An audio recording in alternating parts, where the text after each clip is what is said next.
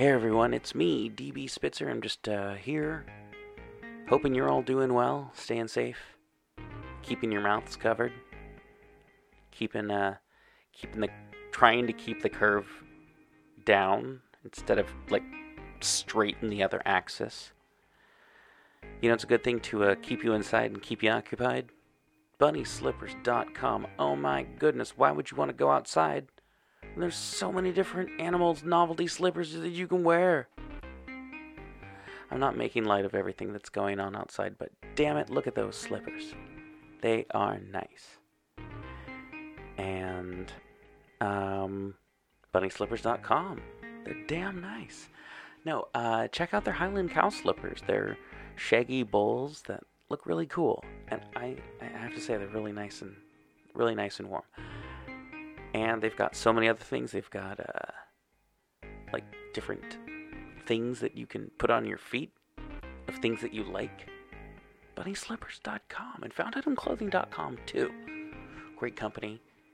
Uh, works in conjunction with BunnySlippers.com to give you uh, some of the best 80s outfits that you can find on the internet, just just like Chris Knight from Real Genius, Val Kilmer's character. They've got the Revenge of the Nerd shirts that I love. Am I wearing one right now? No, I'm actually wearing an official uh, PGTTCM shirt that you can find at the store show or uh, um, uh, show shop at the show shop, the show store. Uh, you can. It's a direct link to our T-shirts that you can uh, buy to help support the show. Also, T-shirts for Articulate Warbling, new one coming up soon, and uh, new episode coming up soon. New T-shirt coming up soon. New T-shirts for uh, new episodes for Dave's Underground Goat Shenanigans and new t-shirts already up. I'm always coming up with new t-shirts idea, and thank you so much for supporting the show by buying my t-shirts and FoundItemClothing.com's t-shirts and BunnySlippers.com. And you know what? We're probably going to have some new sponsors in August as the show grows and grows. Thank you all, new listeners. New listeners, we uh, kick past the 2,000 mark in uh, followers officially on Podbean. We're still somewhere in the 30k daily listeners. Thank you so much for sharing and telling people about us. If you want to follow us, we are People's Cthulhu Podcast, Black Clock Audio Tales, everywhere else. Kind of poking around on Twitter here and there, mostly on Instagram, doing Facebook. Always do Facebook because it's on my phone. And yeah, so help the show, check out the other shows I produce, and here's some Algernon Blackwood. 1. Better put wraps on now, the sun's getting low, a girl said. It was the end of a day's expedition in the Arabian desert, and they were having tea. A few yards away the donkeys munched their barsom. Beside them in the sand the boys lay finishing bread and jam. Immense, with a gliding tread, the sun's rays slid from crest to crest of the limestone ridges that broke the huge expanse towards the Red Sea.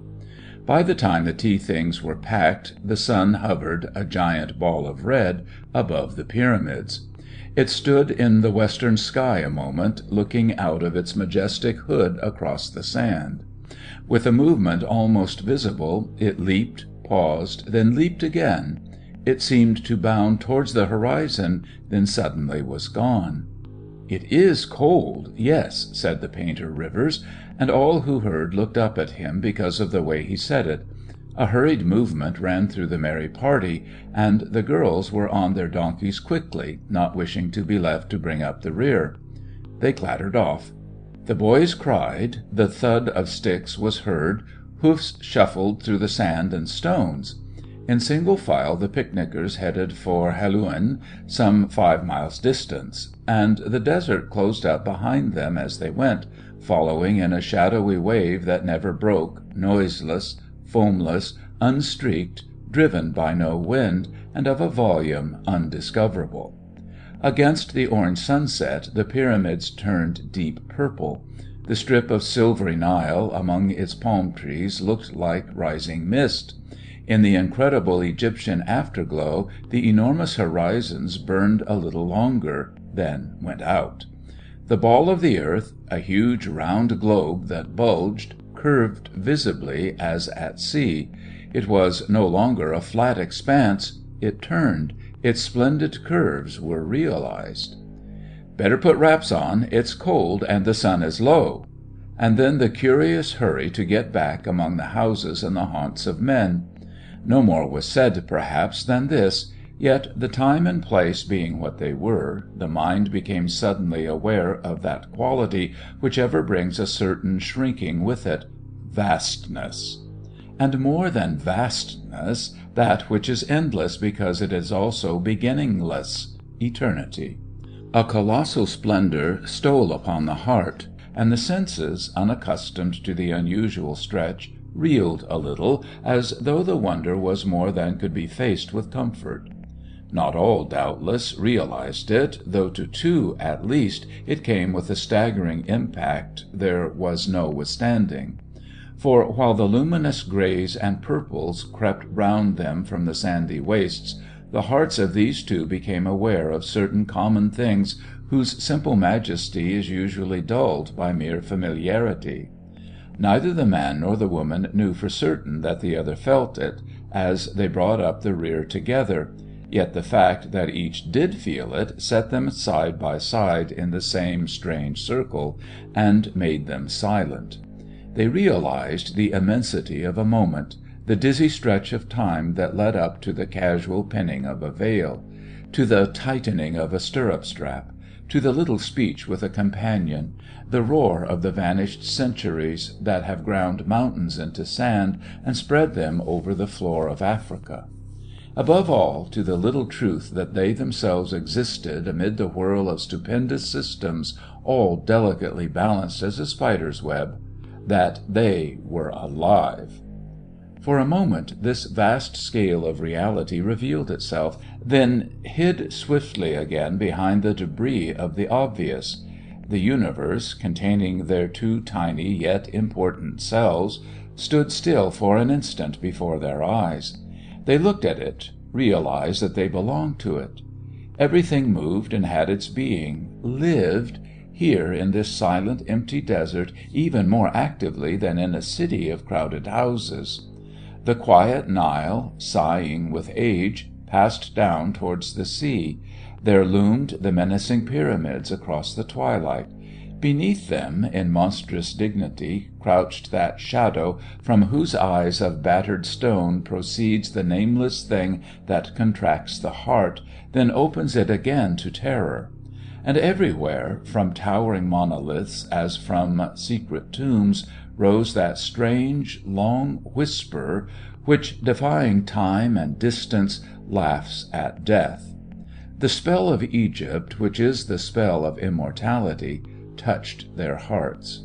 Already, as the group of picnickers rode homewards now, the first stars twinkled overhead, and the peerless Egyptian night was on the way. There was hurry in the passing of the dusk, and the cold sensibly increased. "So you did no painting, after all," said Rivers to the girl, who rode a little in front of him, "for I never saw you touch your sketch book once." They were some distance now behind the others. The line straggled, and when no answer came he quickened his pace, drew up alongside, and saw that her eyes, in the reflection of the sunset, shone with moisture. But she turned her head a little, smiling into his face, so that the human and the non human beauty came over him with an onset that was almost shock. Neither one nor other, he knew, were long for him, and the realization fell upon him with a pang of actual physical pain.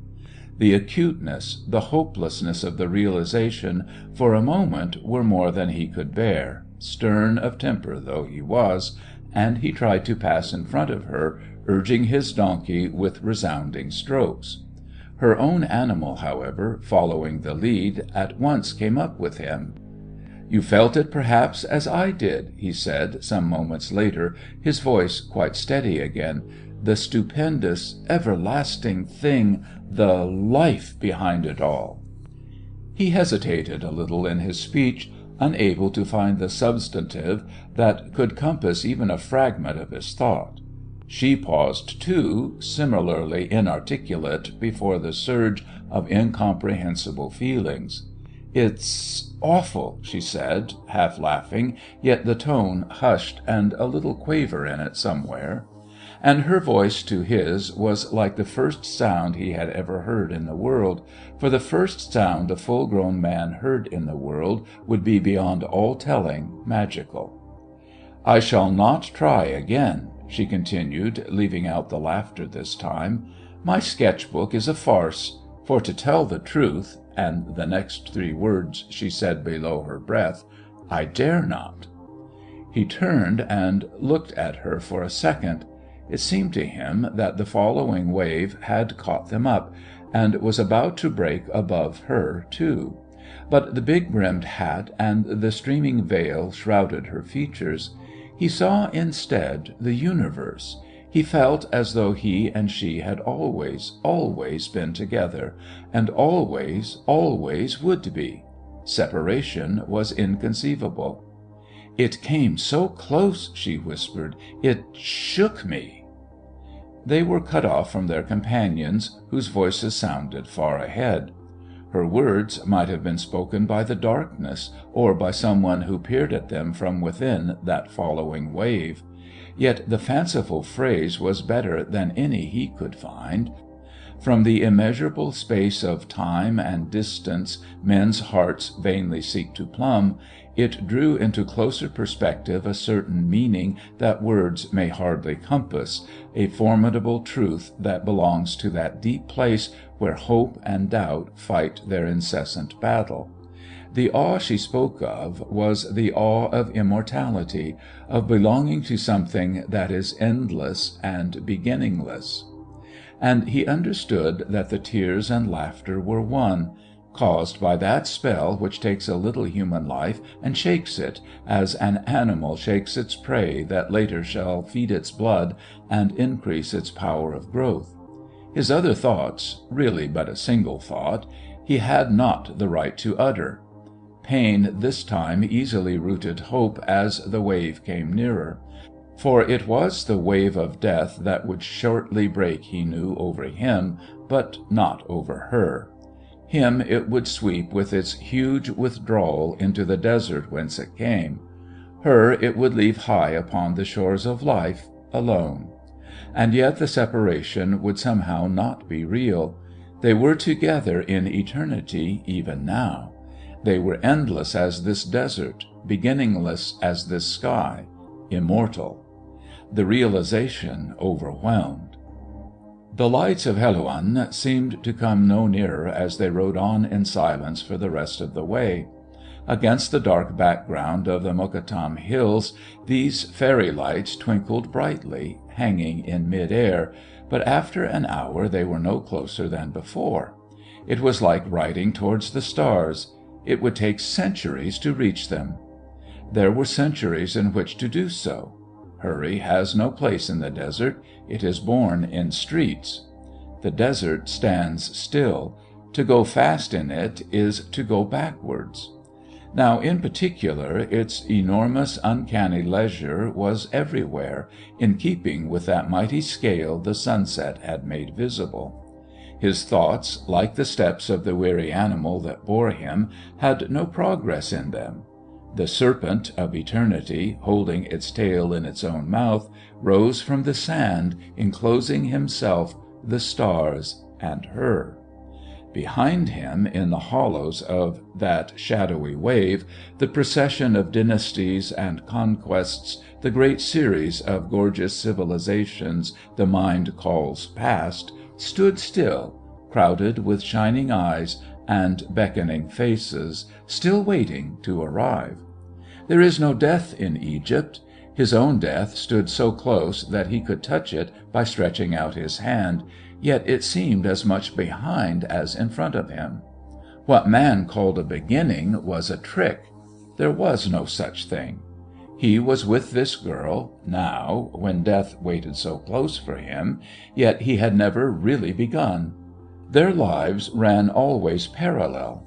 The hand he stretched to clasp approaching death caught instead in this girl's shadowy hair, drawing her in with him to the centre where he breathed the eternity of the desert.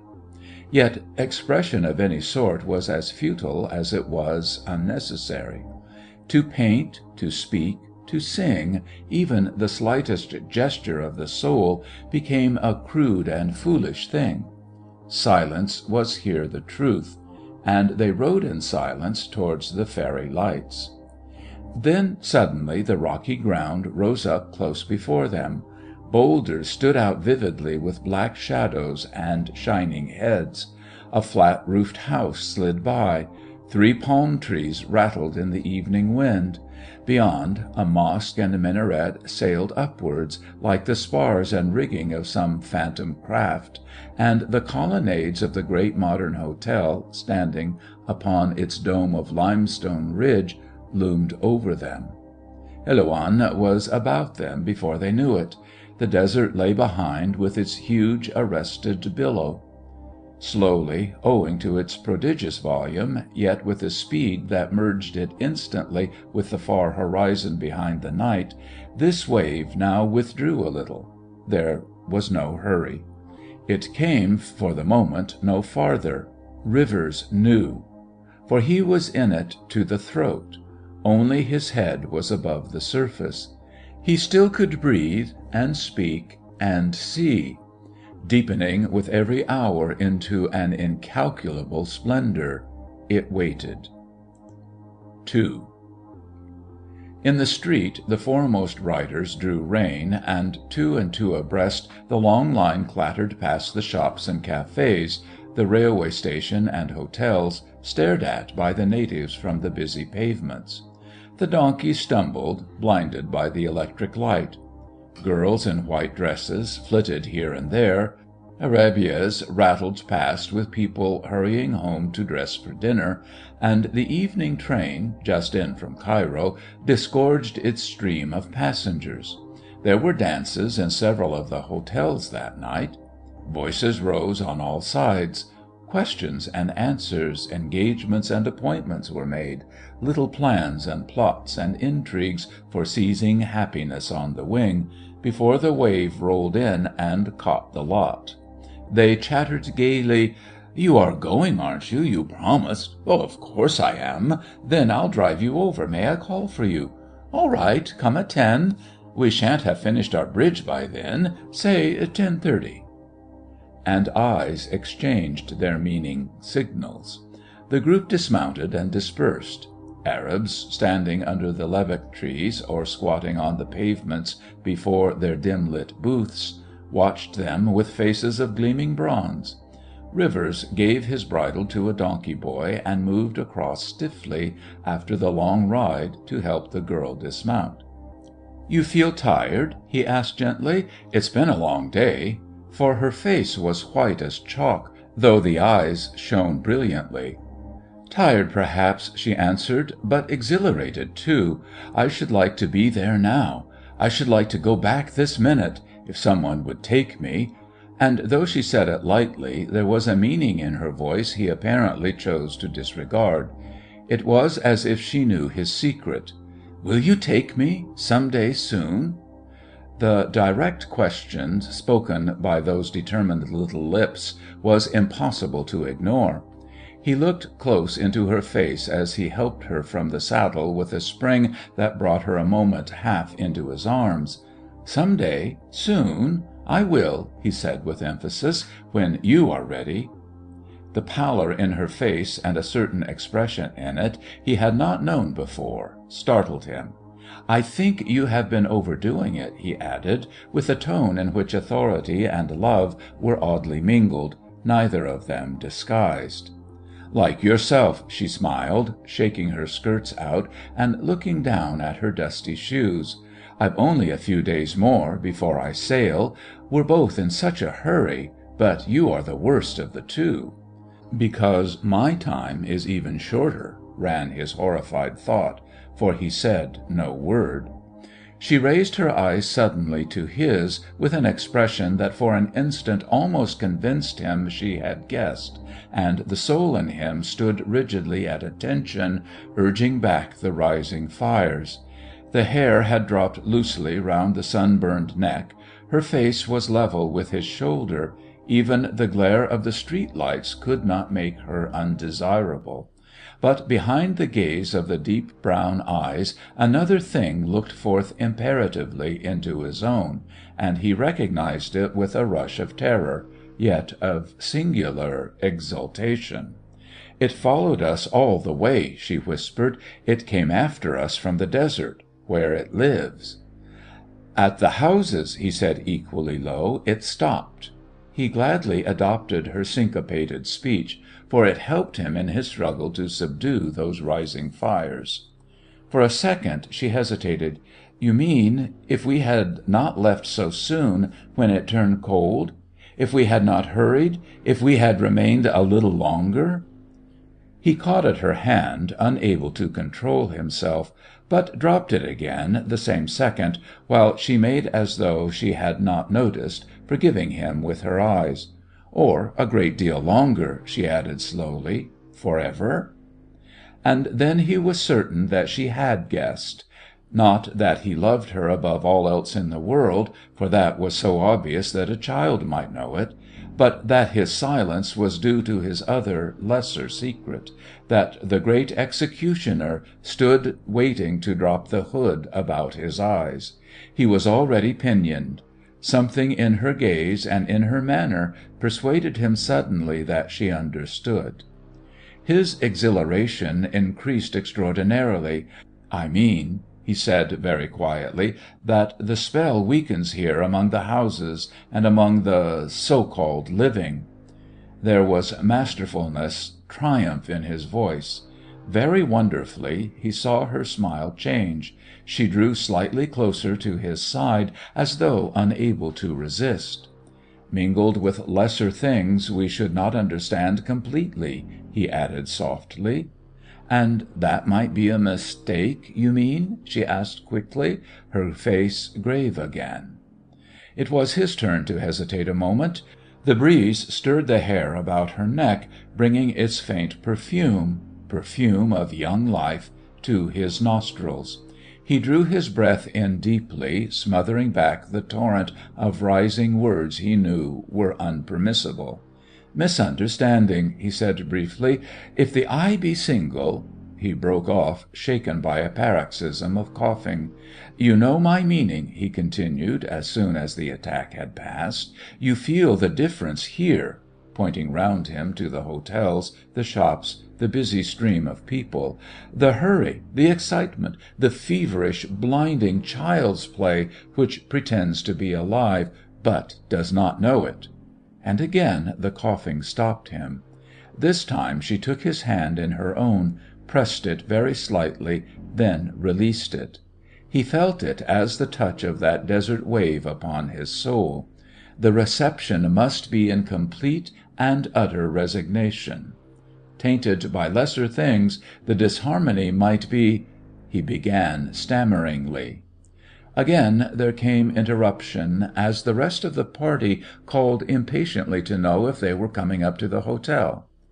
He had not time to find the completing adjective. Perhaps he could not find it ever.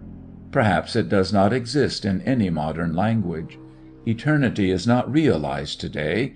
Men have no time to know they are alive forever. They are too busy. They all moved in a clattering, merry group towards the big hotel. Rivers and the girl were separated. III There was a dance that evening, but neither of these took part in it. In the great dining room their tables were far apart. He could not even see her across the sea of intervening heads and shoulders. The long meal over, he went to his room, feeling it imperative to be alone. He did not read, he did not write; but, leaving the light unlit, he wrapped himself up and leaned out upon the broad window sill into the great Egyptian night. His deep sunken thoughts, like to the crowding stars, stood still, yet forever took new shapes. He tried to see behind them, as, when a boy, he had tried to see behind the constellations, out into space, where there is nothing. Below him the lights of Helouan twinkled like the Pleiades reflected in a pool of water. A hum of queer, soft noises rose to his ears. But just beyond the houses the desert stood at attention, the vastest thing he had ever known, very stern, yet very comforting, with its peace beyond all comprehension, its delicate, wild terror, and its awful message of immortality. And the attitude of his mind, though he did not know it, was one of prayer. From time to time he went to lie on the bed with paroxysms of coughing. He had overtaxed his strength, his swiftly fading strength. The wave had risen to his lips. Nearer forty than thirty five, Paul Rivers had come out to Egypt, plainly understanding that with the greatest care he might last a few weeks longer than if he stayed in England. A few more times to see the sunset and the sunrise, to watch the stars, feel the soft airs of earth upon his cheeks a few more days of intercourse with his kind, asking and answering questions, wearing the old familiar clothes he loved, reading his favourite pages, and then out into the big spaces where there is nothing.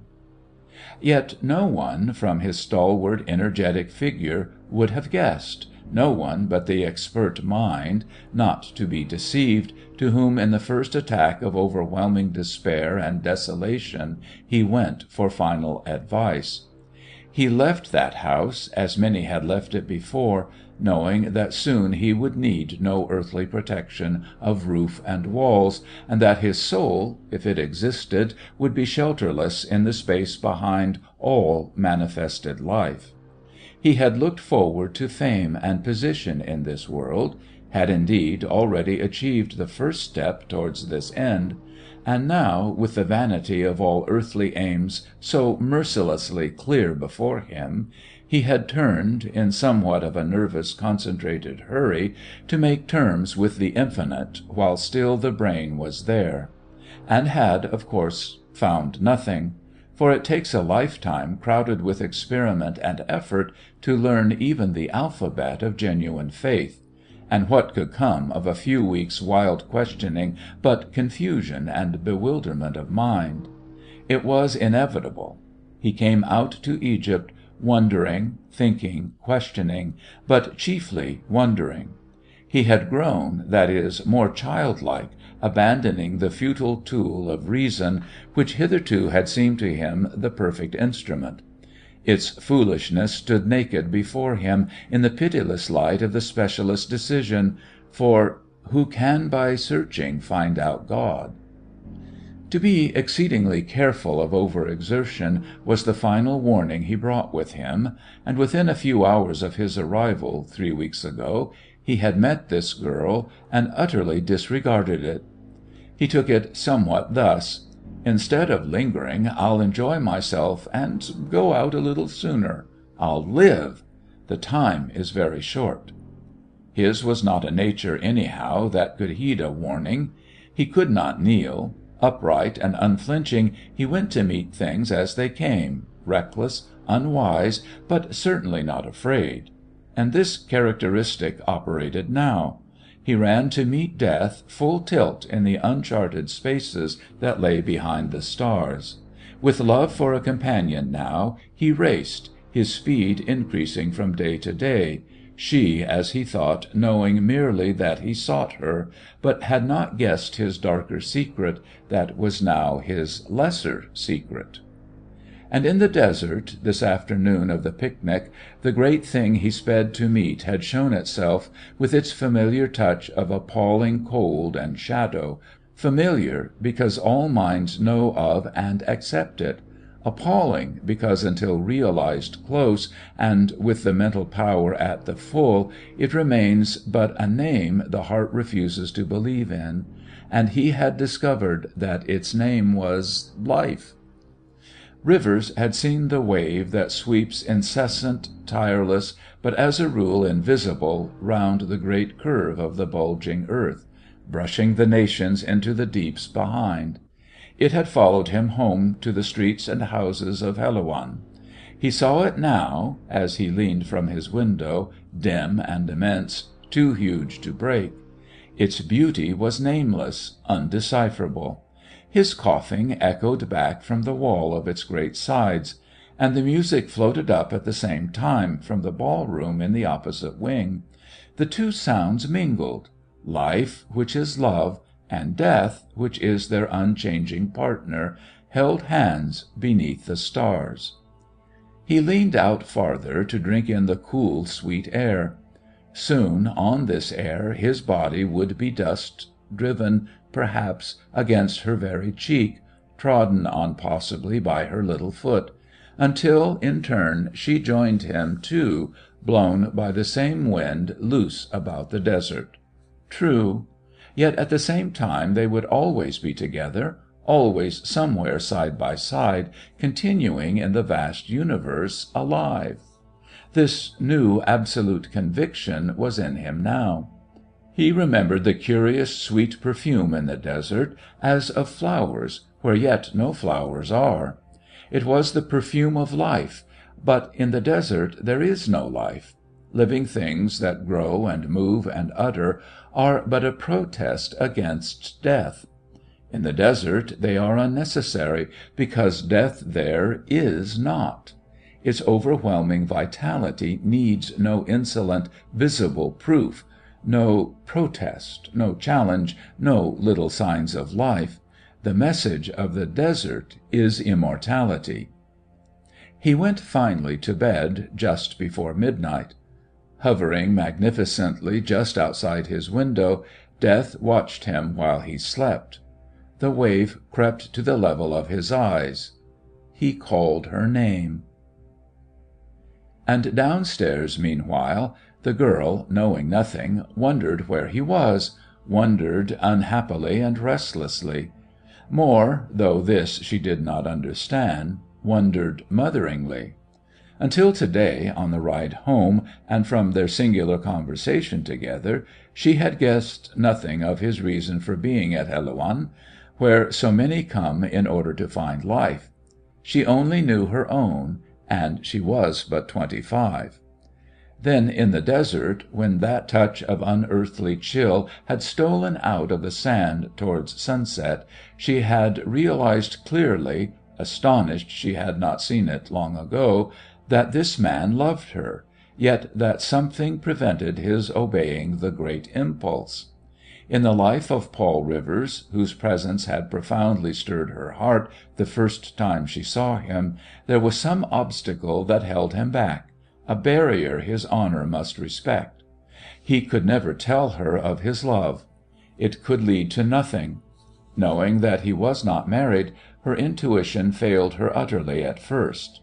Then in their silence on the homeward ride the truth had somehow pressed up and touched her with its hand of ice in that disjointed conversation at the end, which reads as it sounded, as though no coherent meaning lay behind the words, and as though both sought to conceal by speech what yet both burned to utter, she had divined his darker secret, and knew that it was the same as her own.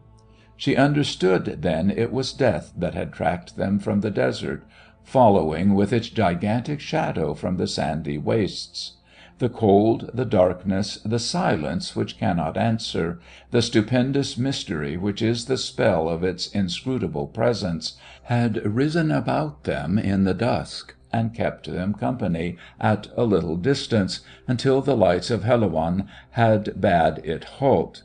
Life which may not, cannot end, had frightened her. His time, perhaps, was even shorter than her own. None knew his secret, since he was alone in Egypt and was caring for himself. Similarly, since she bravely kept her terror to herself, her mother had no inkling of her own, aware merely that the disease was in her system and that her orders were to be extremely cautious.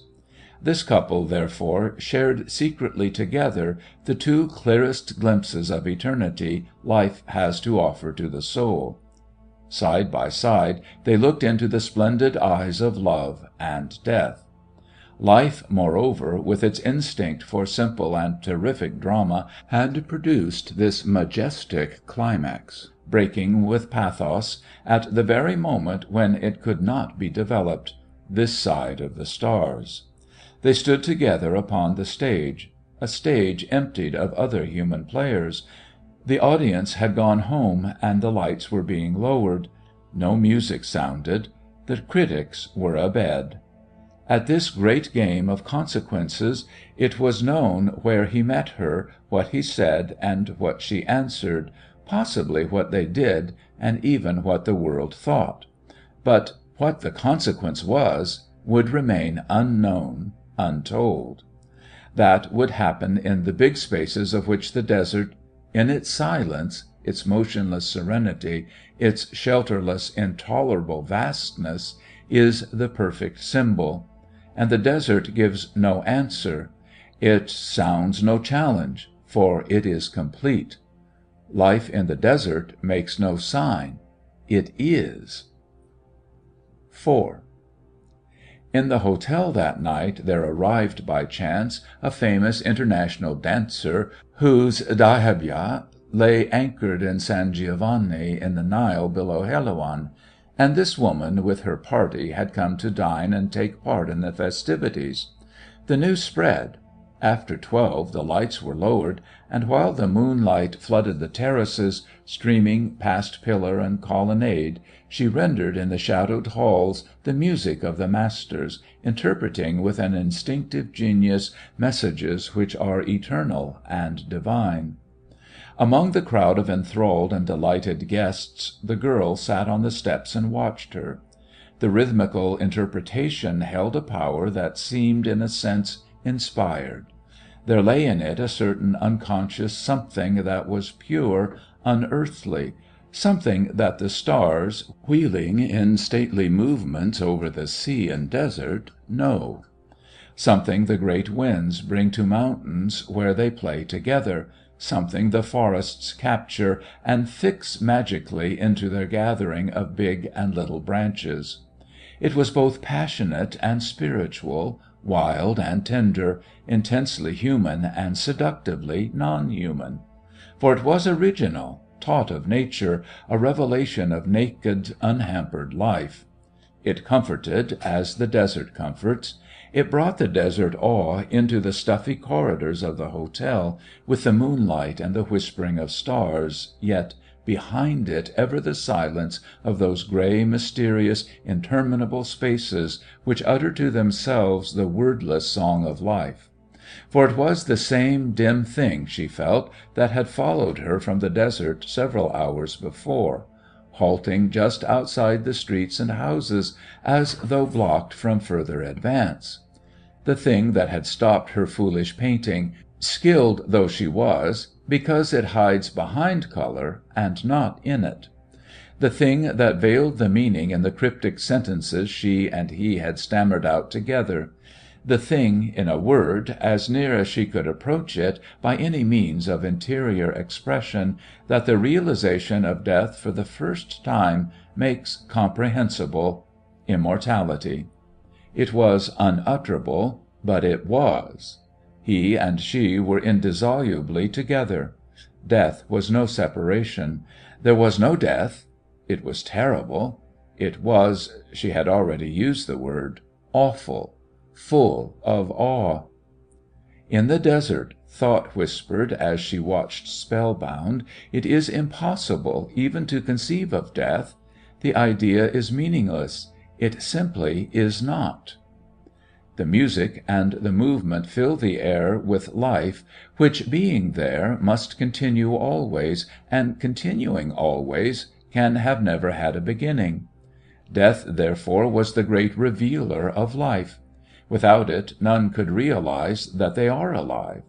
Others had discovered this before her, but she did not know it. In the desert no one can realise death. It is hope and life that are the only certainty. The entire conception of the Egyptian system was based on this the conviction, sure and glorious, of life's endless continuation. Their tombs and temples, their pyramids and sphinxes surviving after thousands of years, defy the passage of time, and laugh at death.